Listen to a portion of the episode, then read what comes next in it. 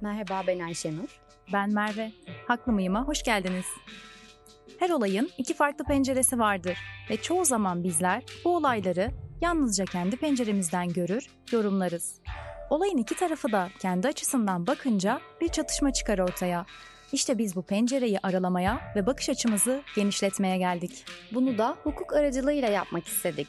Çünkü biliyoruz ki hukuk hayatın içinde hatta hayatın ta kendisi. İşte günlük olaylardaki iki pencerede hukukta taraf olur, davacı olur, davalı olur. Peki taraflardan hangisi haklı? Buna karar vermeden önce hukuk bilgisine ihtiyaç duyduğumuz gündelik konuları avukatımıza sormaya ve sizler için cevap almaya geldik.